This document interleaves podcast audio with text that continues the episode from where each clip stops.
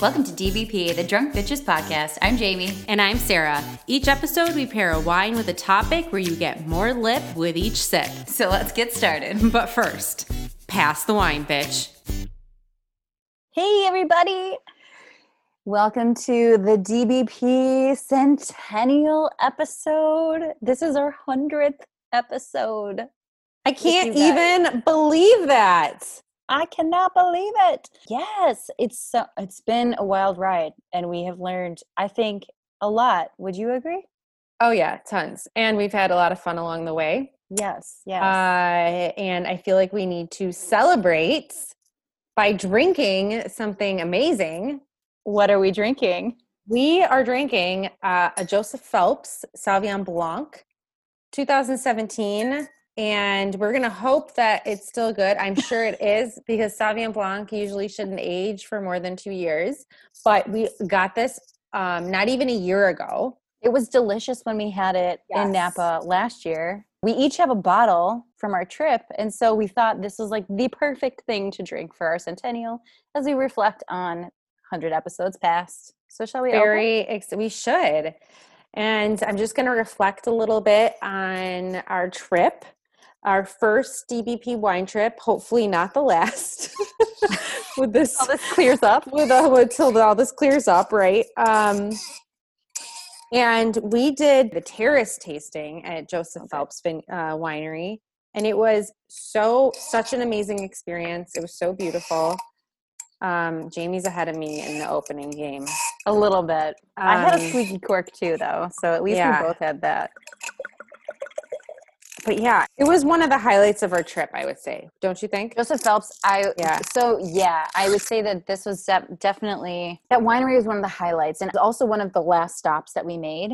Yep. Before we headed back home, the views were breathtaking. The site itself is just gorgeous, and there is a lot of history there. It's very, it's very unique. But the, one of the things that I loved the most, Sarah, do you remember this when we walked in and we walked throughout, and there was like it was where they had the really big i think they're puncheons i don't remember oh yeah but the huge things they have all of these bottles like yes. from the last like 50 years not joseph phelps but like well regarded wines and so you just kind of saw Some of, like what they all drank i mean and kind of what inspired their winemaking a lot of french wines so i think it was some of joseph phelps favorite wines that were up there too mm-hmm. yeah all right you got yours open you got yours poured it smells really good. So I am going I feel like be... it doesn't smell like a Sauvignon Blanc, but let's cheers. Cheers. Does it almost smell Rieslingish? Let me give this puppy a swirl. It's way more golden than I expected. Mm, that might be the age. Well, that's true. White wines, when they age, they get more golden. Yep. As opposed to red wines, when they age, they become more orangey. They lose color And white wines gain. I feel like I'm smelling like sweet melon and yes, that is it. Yeah, that's it. So I'm thrown off because I'm expecting more citrus stuff. Yeah, this is melon. This is melon. This is it's a little more subtle. There's a little grass in here, which you would expect from a Sauvignon Blanc. Um, little hay. You taste it. It's so good. It's so good. Oh yeah. I think I'm getting some of the citrus on the flavor on the palate.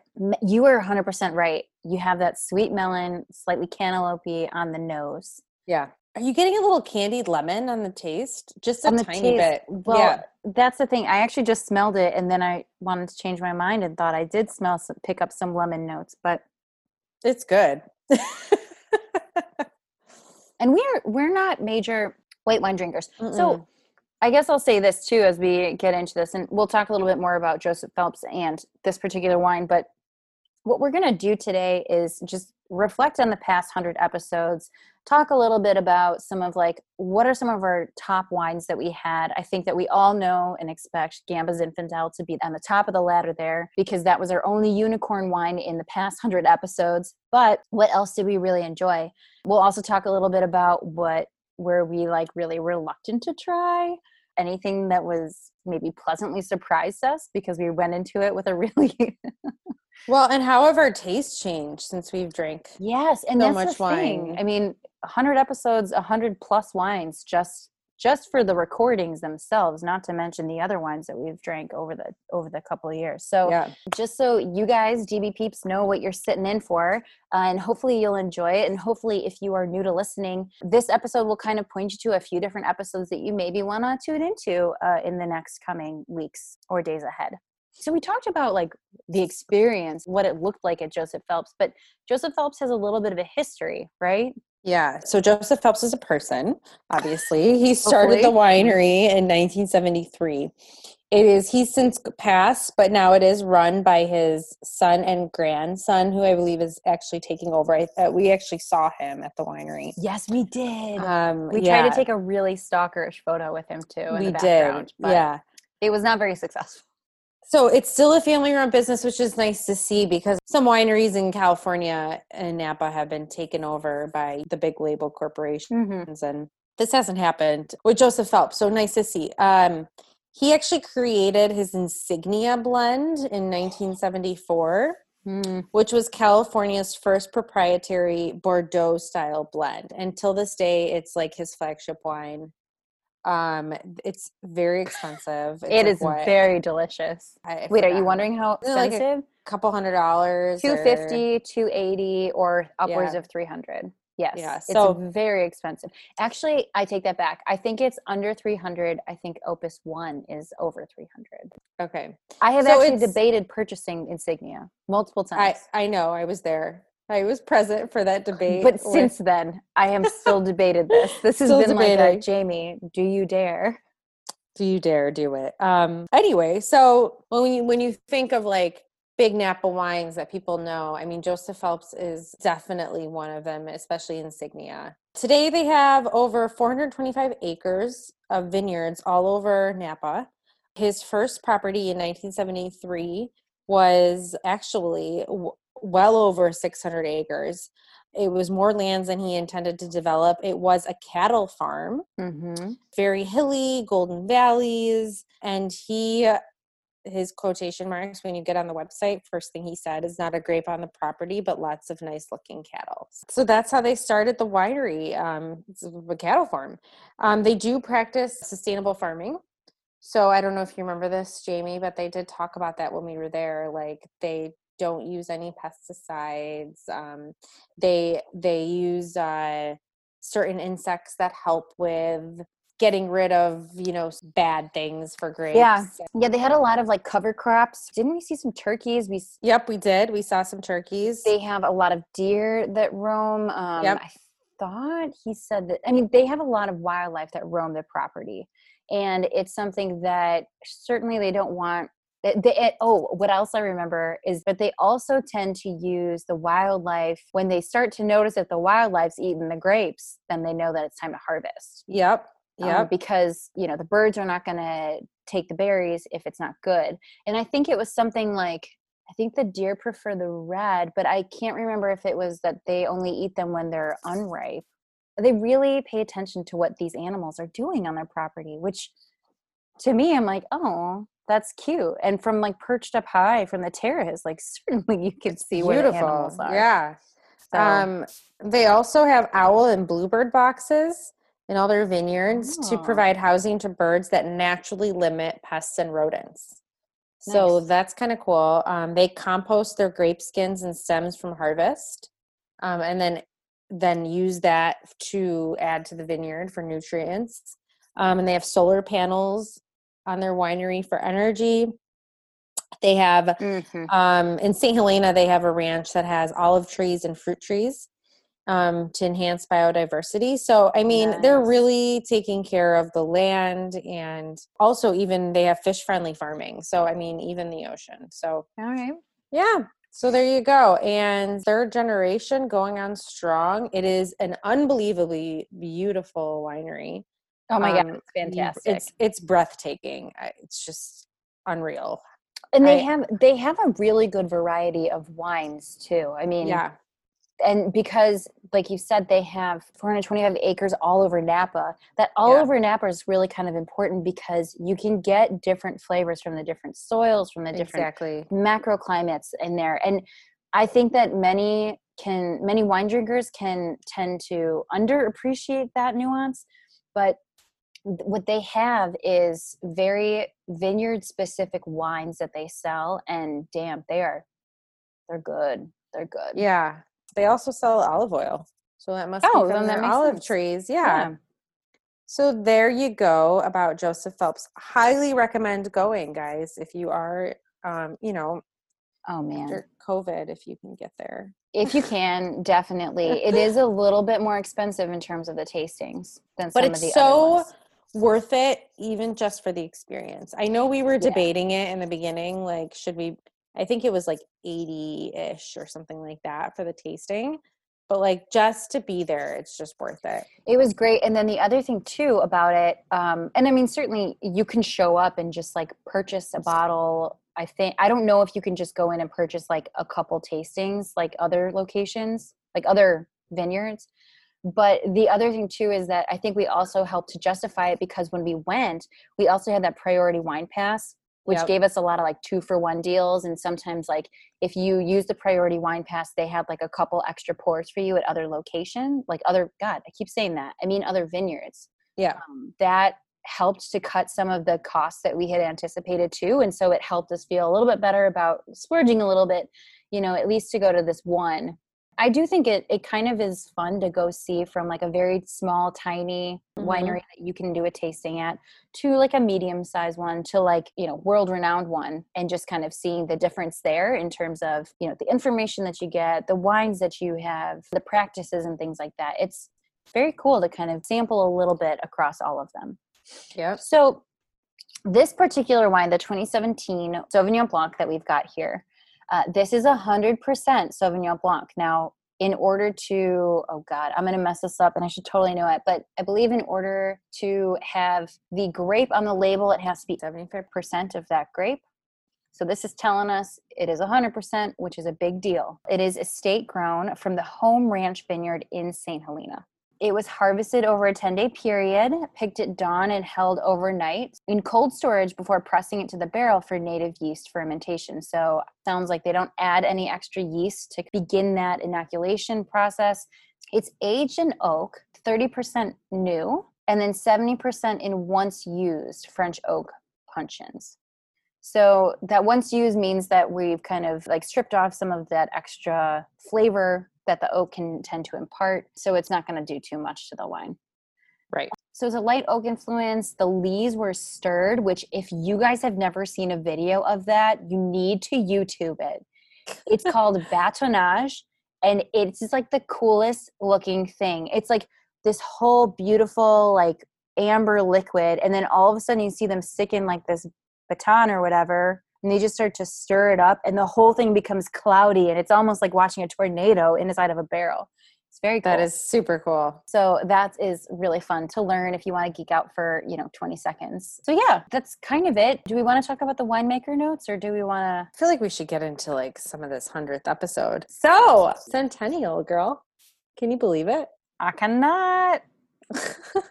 I cannot. So many wines, so little so time. many wines, so little So, and this is this is actually um, when this is being released. It's a week after International Sauvignon Blanc Day, so Yep. we're sorry that we had to skip it, but we felt that this wine was so important to have for our hundredth episode that we didn't want to mess things up. So, Mhm. happy belated International Sauvignon Blanc Day! It is the first Friday of every month. I'm sorry, it's the first Friday of every May every year. It's the first Friday of every month in in our book. I mean, yeah. Let's do it. I don't tend to drink that much Sauvignon Blanc, but okay.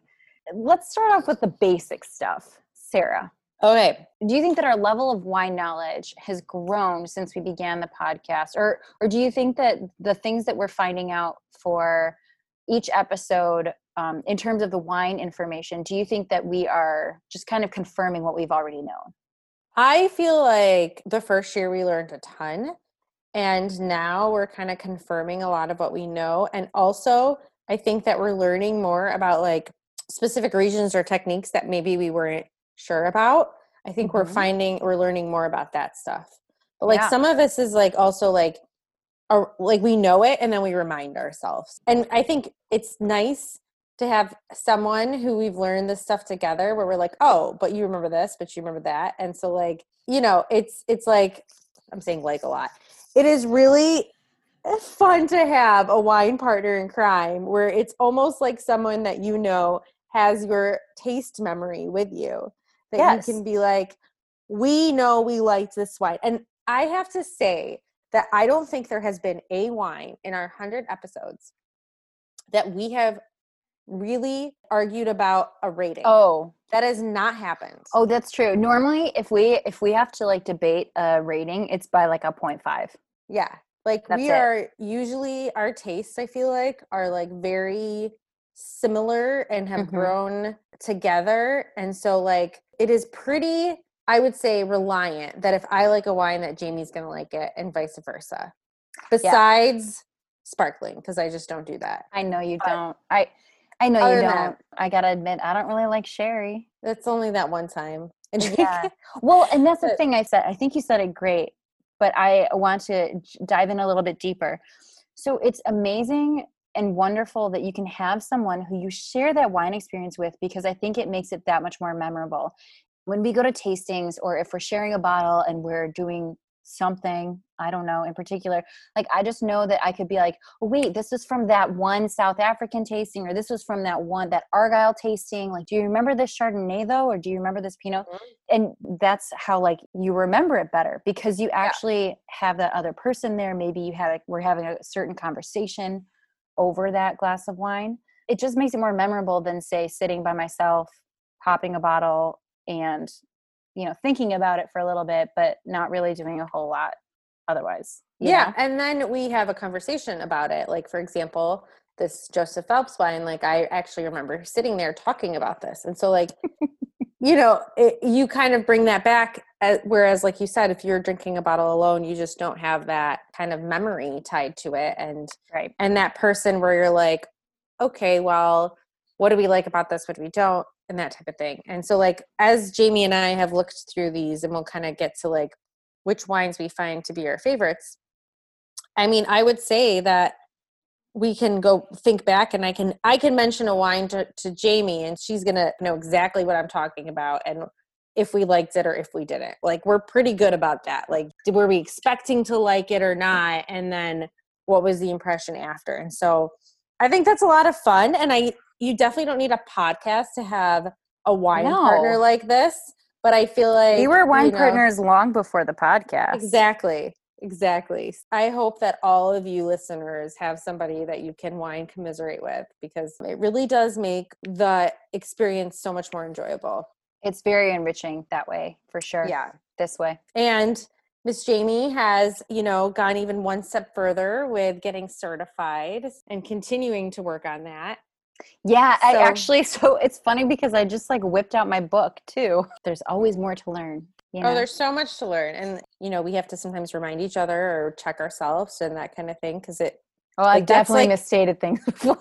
forgetting all that it's just really nice to have someone where you know you've drank that wine and you can tie it back to a memory a conversation and whether or not we liked it because i cannot remember i cannot recall even past the 100 episodes of any experience where jamie and i have drank a wine together and where she has loved it or i have hated it or vice versa it has i don't think that's ever happened No. to be honest with you which is pretty remarkable given that like taste Now- is subjective. Now I'm wondering if you're like jinxing us.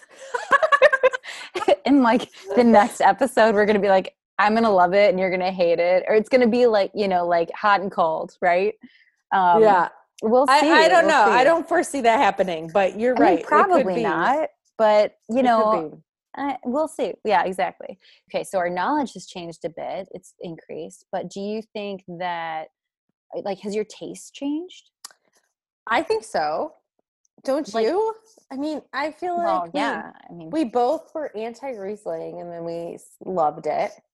oh my god, um, that was like mind blowing to me. Yeah, Mind blowing, life Um, altering. I'll say. I used to be more into cabs. I feel like I've gotten away from that a little bit. Do you ever um, really drink cabs anymore? I really, I like, I have cab. Yeah, Yeah. like, do I gravitate towards a cab like I used to? No. You know, I had my Pinot kick for a long time. I still love my Pinot, Oregon Pinot.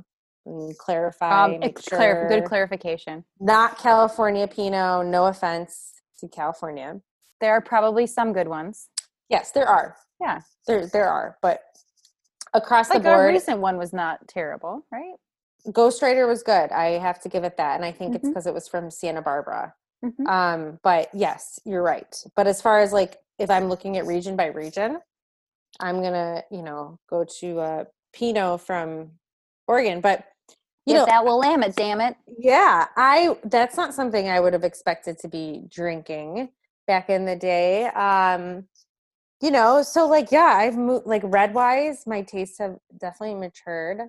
I do like French wine. Find myself kind of drinking a little more of that. But, you know, I've also kind of recently been exploring Italian wine a little more, which I wouldn't have expected as well. Yeah. You know, that Lunadora was surprised like that was really good and I was very surprised. I was too. I, I think that that is a really good point. I mean, the, for sure the Riesling thing. I think the white wines in general for me, Mhm. it, it- and I'll, I'll tell you, it was surprising because on Easter when we were zooming our family, I was drinking a Riesling, and they're like, "What are you drinking?" And lemonade, and I was like, "No, I'm I'm drinking a Riesling." It is something that's refreshing and that's good. And I think for white wines, I just never really knew what to look for or how to find like one that I would even remotely enjoy. And That's I not think too that sweet. that's, not the too sweet that you're and that's worried not, about. like yeah. Oaky. over oaked. Oh my god. So I'll say I think that learning how to find a wine that I a white wine that I like has been a huge step for me in terms of growth about wine, you know, wine drinking. But the other thing too is that you know, not looking for the super sweet, but um, you know, I still don't love super sweet wines, but I think that I have a better appreciation for certain types of sweet wines like like dessert wines not so much ice wine totally, but um like Sauterne. Oh my god, like that is something port.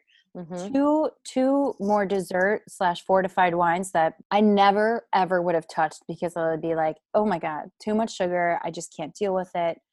But it, it- when you, I think, learning the process and then also having gone through these tastings, like it made me enjoy it.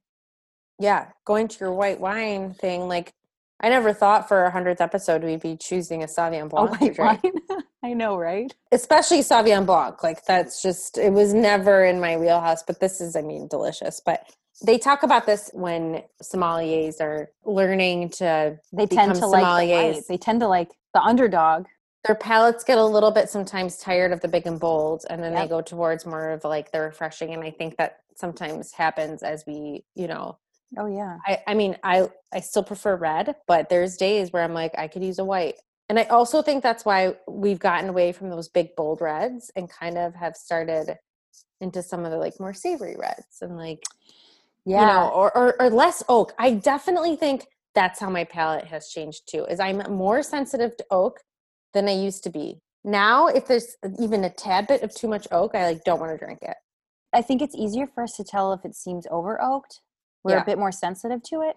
But yeah, I think that I think you're right. I think that, you know, cab is such a heavy, deep, like it's it can be in your face and I'm not knocking it. I I thoroughly I mean, I still it. like I still like good cab, but, but, there's yeah. certainly i mean i think like syrah is probably like that is another deep and dark one but it's Mhm. different you know it's it's an appreciation for having something that's off the beaten path a little bit i know syrah is like having a bit of a an oomph i think uh, in in the winemaking industries or shiraz whatever you want to call it uh, wherever you get it but you know i think that uh, people often hear a lot about napa cab and willamette pinot and washington syrah and they all have certainly made a name for themselves but there are so many other grapes merlot is one that i i really do enjoy i know that's still not everyone's cup of tea but that is a grape that i i certainly will pop So I will give you the underdogs that you know are some of my faves. yeah Are Zin and Grenache.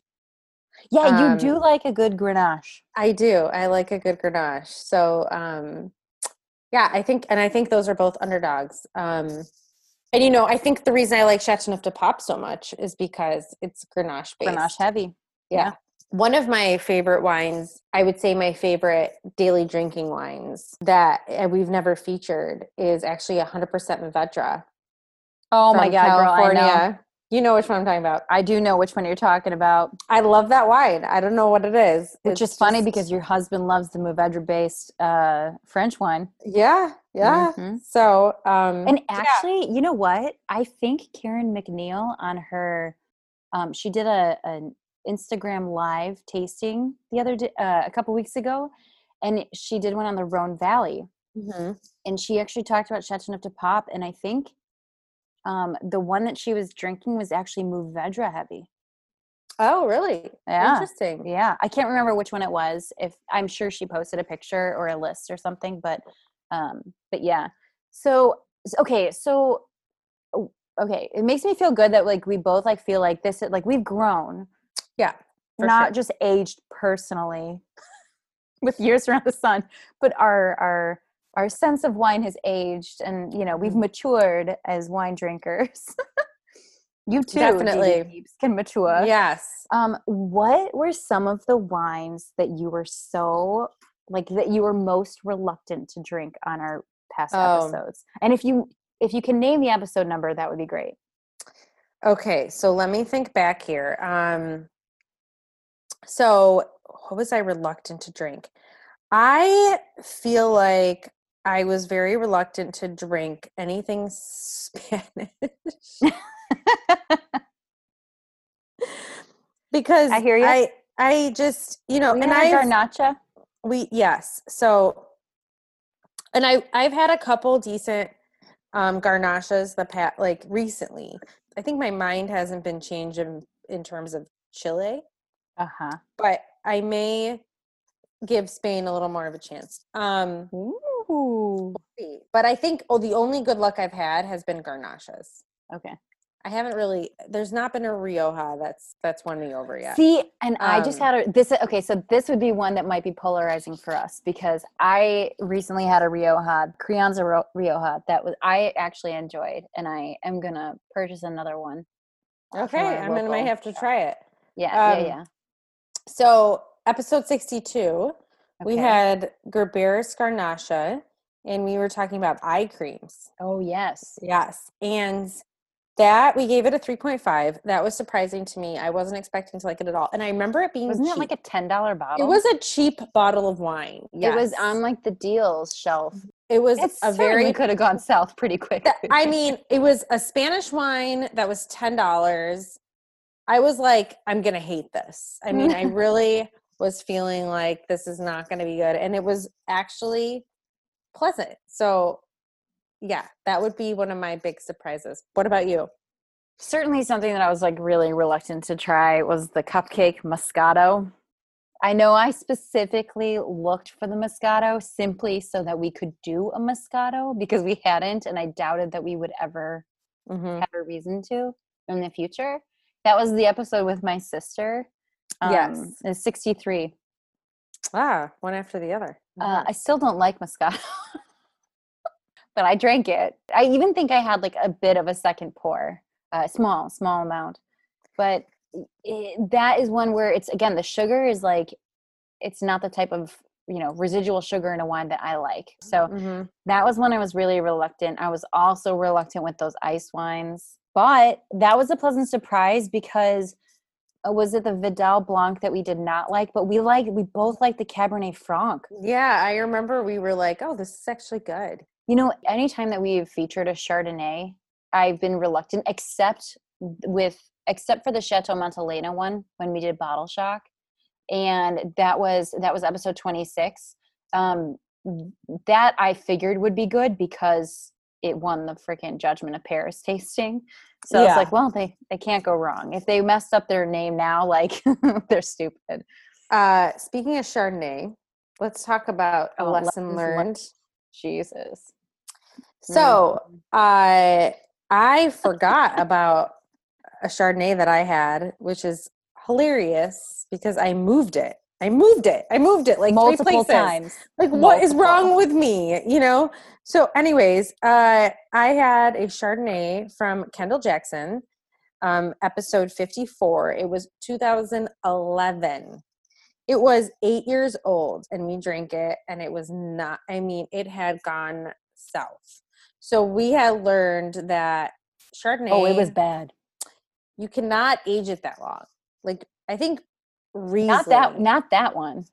You cannot age the no, Avant that one, one. not the Avant one. Yes, Yeah. there is there is some other ones that he makes that are more suitable for aging, but definitely not the one that I bought in 2011. Coming out like with not that much money, I definitely wasn't spending uh, however much he charges for the Chardonnays that you can age well. yeah, no. It's not it. Mm-mm. This was not. So- it, no.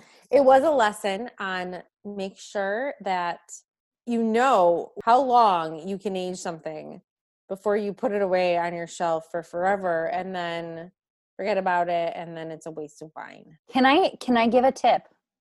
Yes. Okay, so now that this is very that this situation that you just described was very unique and specific.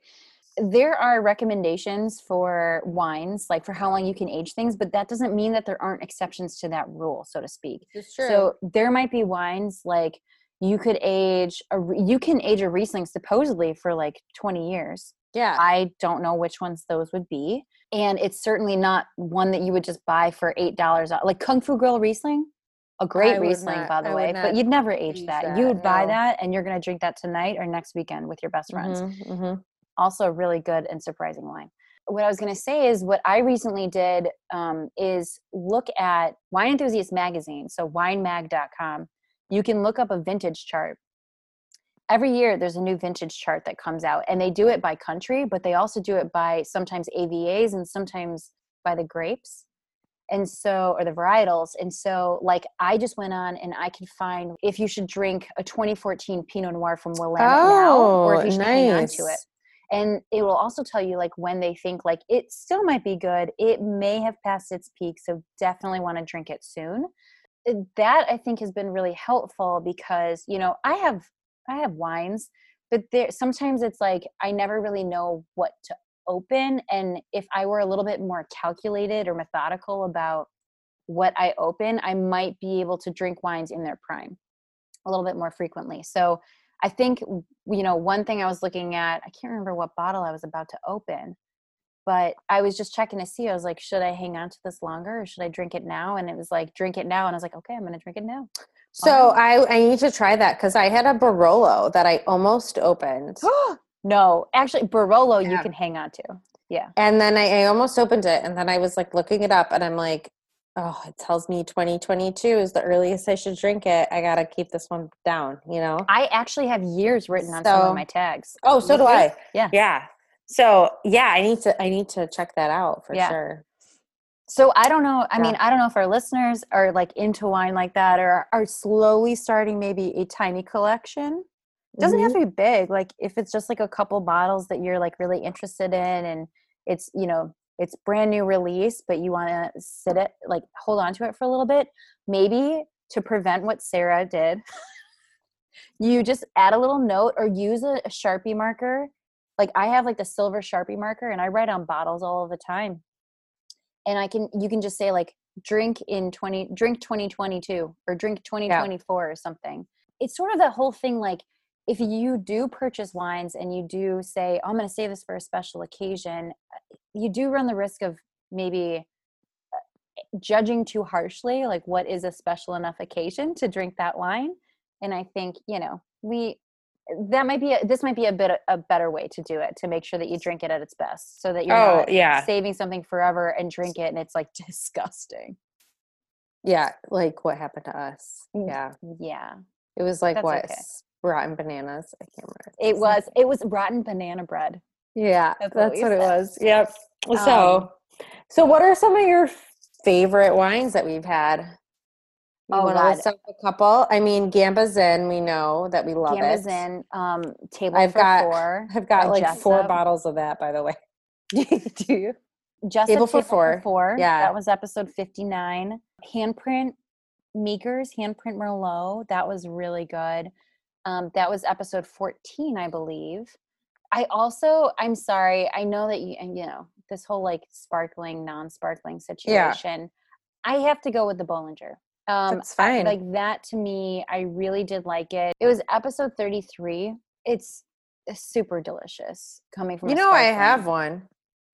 You have a Bollinger? I do. Why? I don't. Someone gave it to us. Well, you'll have to do a because you do a little bubbly, a little bubbly on New Year's. Yeah, I'll have a. Uh, you know, and even like a wedding or something, I'm okay with like half a glass, maybe a full glass, but like I'm done after that. I'm oh like, always that "Alright." person that's like, "Oh, you're not going to finish yours? Can I have it?"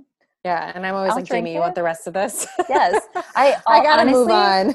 I, every time I'm at a wedding, if they have champagne or something, I'm just like, ah, that glass is not fully drunk yet. I feel like I need to consume it because A, I now know the cost of having champagne toast at a wedding. And B, I'm just like, I love champagne. Like I would drink it all the time. Yeah. Anyway, So- what about you? What are some of your other favorites besides that? Um. Okay. Yeah. So, tribute to Grace Grenache, mm-hmm. That was really good. episode twenty-one. I really enjoyed that. Um. What else did I enjoy?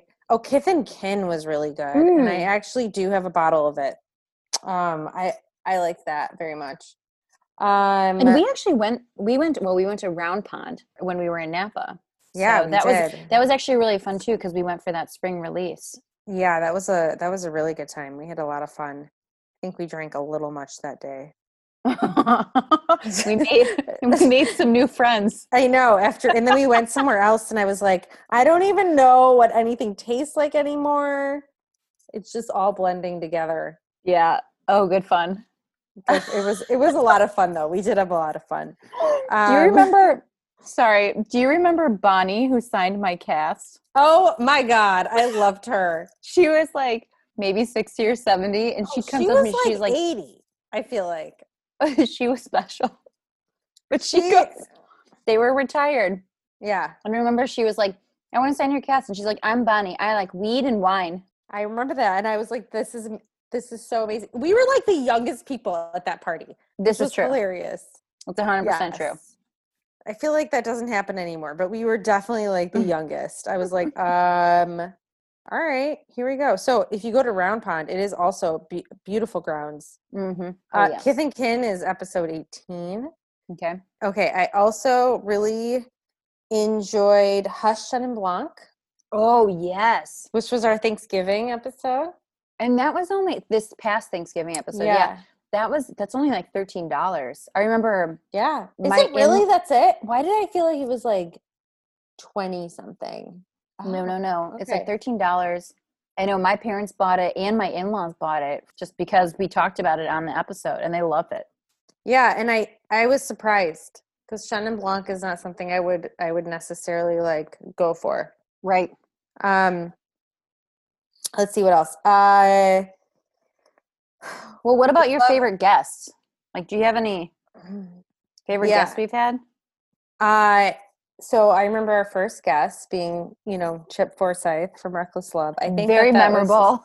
very memorable and a lot of fun. Um, so I really enjoyed that. Uh, we had my friend Christina for um, to talk Oh. about numerology, and I I had a lot of fun with that. That was that was a good time to learn kind of about our numerology and things. Like It was very cool. What about you? I really enjoyed Casey Stringer. Yes, and his wines. I was gonna say, out of like some of our top wines we've drank, I definitely think is his Syrah is so good.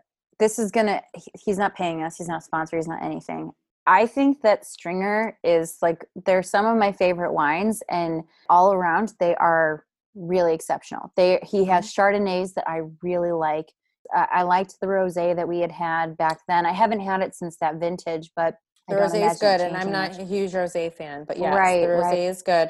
And Um, his Chardonnay, I was- his so his Syrahs. He has so many now. Yeah, He's working with so many different vineyard sites, and it's just expanding. And I, I love that it's a local guy. But the other reason why he was one of my favorite guests is because we didn't even have episodes published yet when you first started talking to him, when you were first Yeah. put in contact to him, and he invited us out.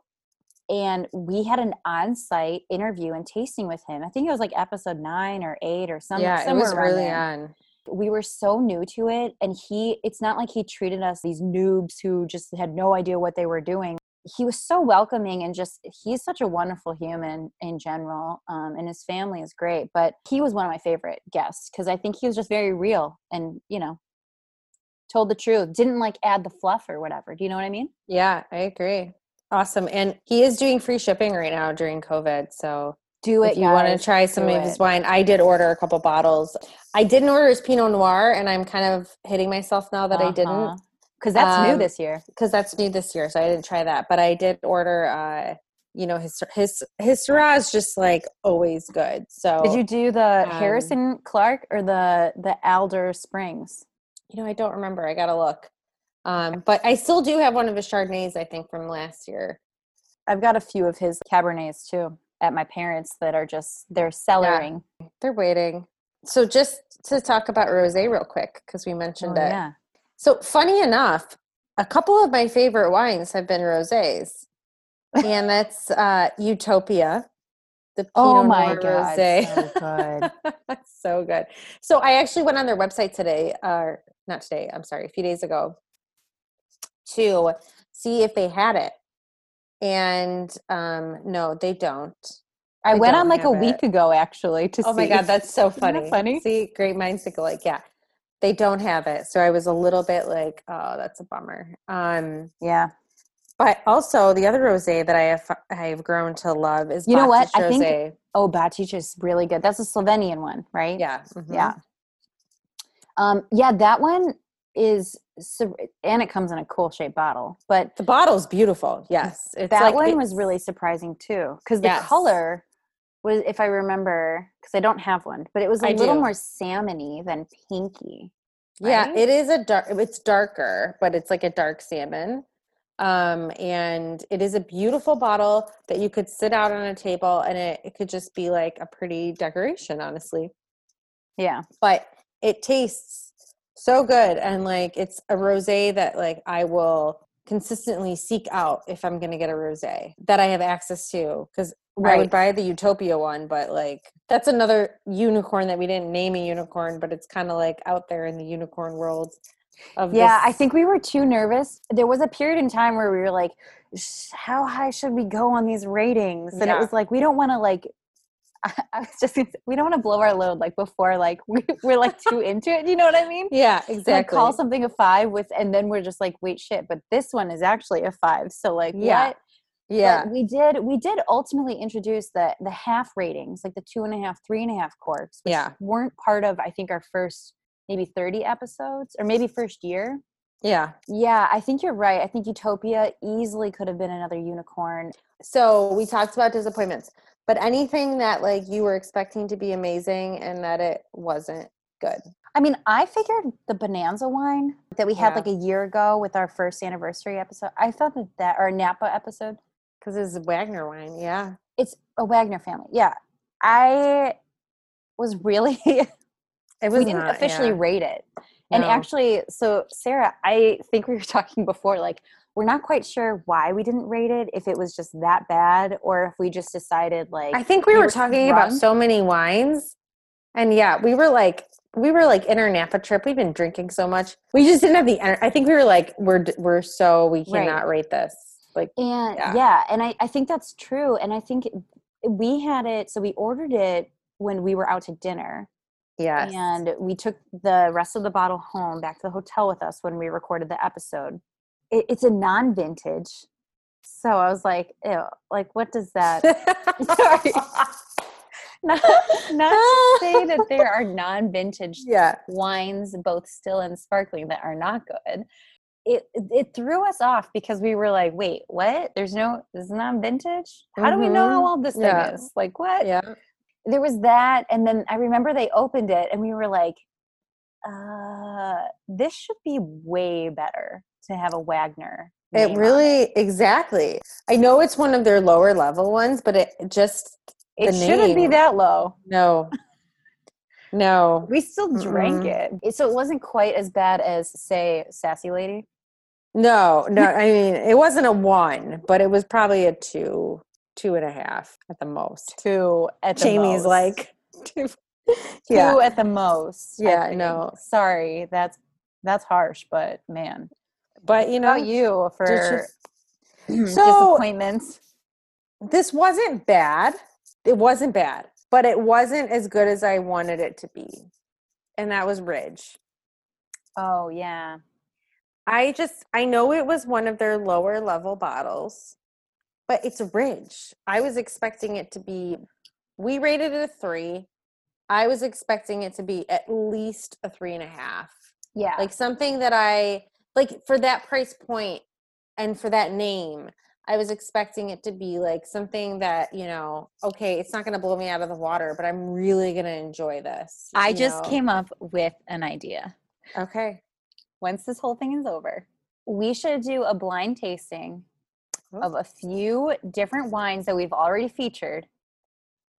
And we should re-rate them, not knowing what they are. Because my whole thing about Ridge is that I think you're right. It, but what you led into was that, you know, if it was because it's Ridge, I expected it to be better, even though it was lower. And it's like, okay, Yeah. so what's that perception of it being Ridge Like, does that mean that you went into it with greater expectations than, say, Bonanza? You know, not Bonanza. That's a bad example. Um, let's just say Uh, Storm Point. Storm Storm, Point. Point.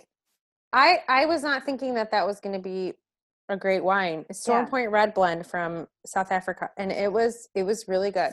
Yeah.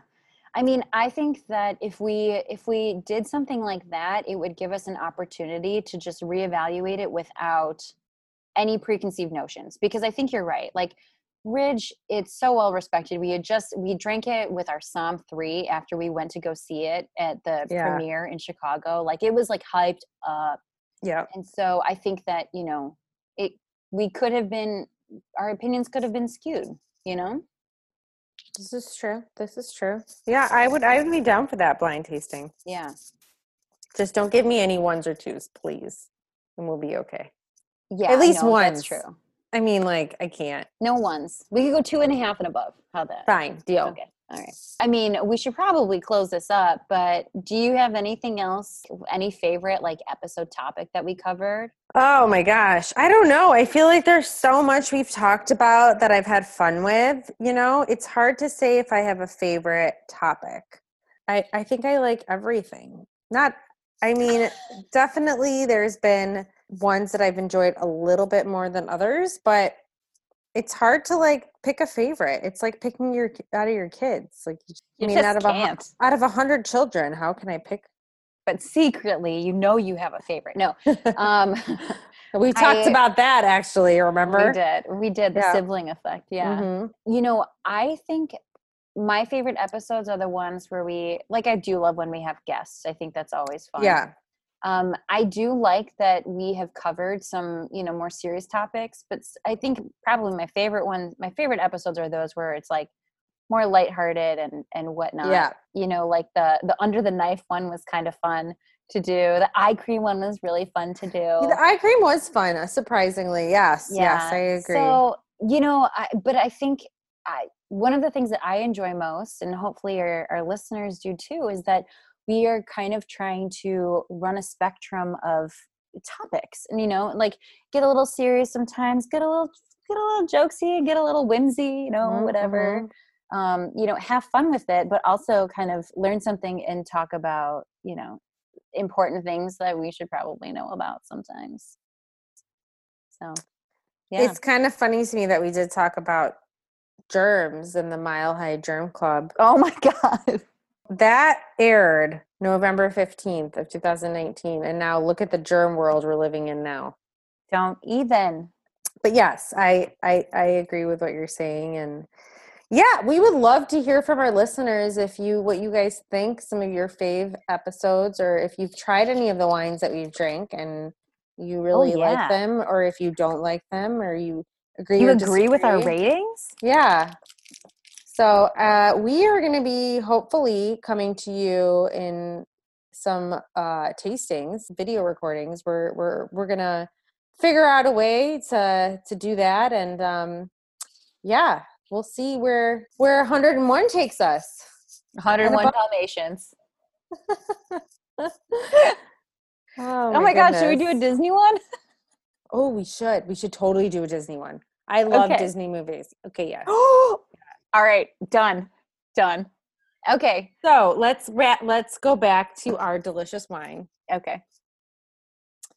I gotta say, I feel like this has opened up a tiny bit. I don't know what you think. It's also warmed up a little bit. I mean, I didn't Mhm. have it too cold. I did get a little more, and I don't really love apricot, but like, um, I did get a little more like apricot on the flavor. But I don't like. I think I don't like apricot because I don't like the texture of it, like eating the actual. fruit, Okay, Like the dried Um, apricots. I get, I do get that like candied lemon. Um, it is, it is creamier than I would expect for a Sauvignon Blanc. I expect a Sauvignon Blanc to be a little crisper. I think this is a little creamier, and I think that might be the age. Yeah. Um, Yeah, actually, and I was just going to say too about the acidity. Like the acidity level is actually, although I'm on the the lingering taste, the lingering flavor in my mouth, like it, you do feel it like in the back of your tongue mhm. a little bit more. But when you drink it, it the acidity is not as high as I would expect, and so for me, that lemon it it hits later. I think you're right. I think the creaminess. So that would come from like the lees and the oak aging, as well as the age itself, um, would kind of like smooth it all out. Do you get a little lychee in here? Mm, I don't think so. You mean like the Gewürztraminer style? Mm, I'm getting some sort. Maybe it's floral that I'm getting, not lychee, lychee, whatever. Just a tiny bit, a tad. Like as I keep drinking it, not very. um Like I would say honeysuckle, but I feel like it's not full on honeysuckle. No, I don't think it makes is full on honeysuckle. But yes, but I understand. I, what you're saying. understand what you are saying too. Yeah, This I- is it- certainly refreshing. it is. It is. I feel like I need to pop it back in the fridge though for a little bit. Yeah, I, Um, that's one thing about white wines. I think I maybe that's why I didn't like them for so long is that I never chilled them. Yeah, And now that I know to do that, I like I have to have them chilled to drink them. Oh yeah. they're just I think they're so they're good. this is This, is, my good. thing. Yeah. I'm I'm loving it. Well, Anything else? Anything else for our 100th episode? No, Jamie- just cheers to you, friend, for sticking it out with me. No, cheers to you to sticking it out with me. And I'm so happy to have shared a hundred wines and a hundred episodes and hundred than plus. 100 I was gonna say more than a hundred wines with you. And Some of them we've did too. this this is true. Yeah, So and I look forward to sharing another hundred or another so hundred plus. plus. All right, guys, DB peeps, thanks for tuning in for episode 100 Yeah. Centennial, and we will check you at 101. See you guys. Thanks so much for listening. If you like what you hear, please rate, review, and subscribe to our podcast on your favorite podcast listening platform to help spread the DBP word. Check out our website and blog at dbpcheers.com. And don't forget to follow us on Instagram at dbpcheers or on the Drunk Bitches Podcast Facebook page. We'd love to hear from you, so send your questions, comments, and fun wine or topic ideas to dbpcheers at gmail.com. Until next time, Cheers from the girls of DBP.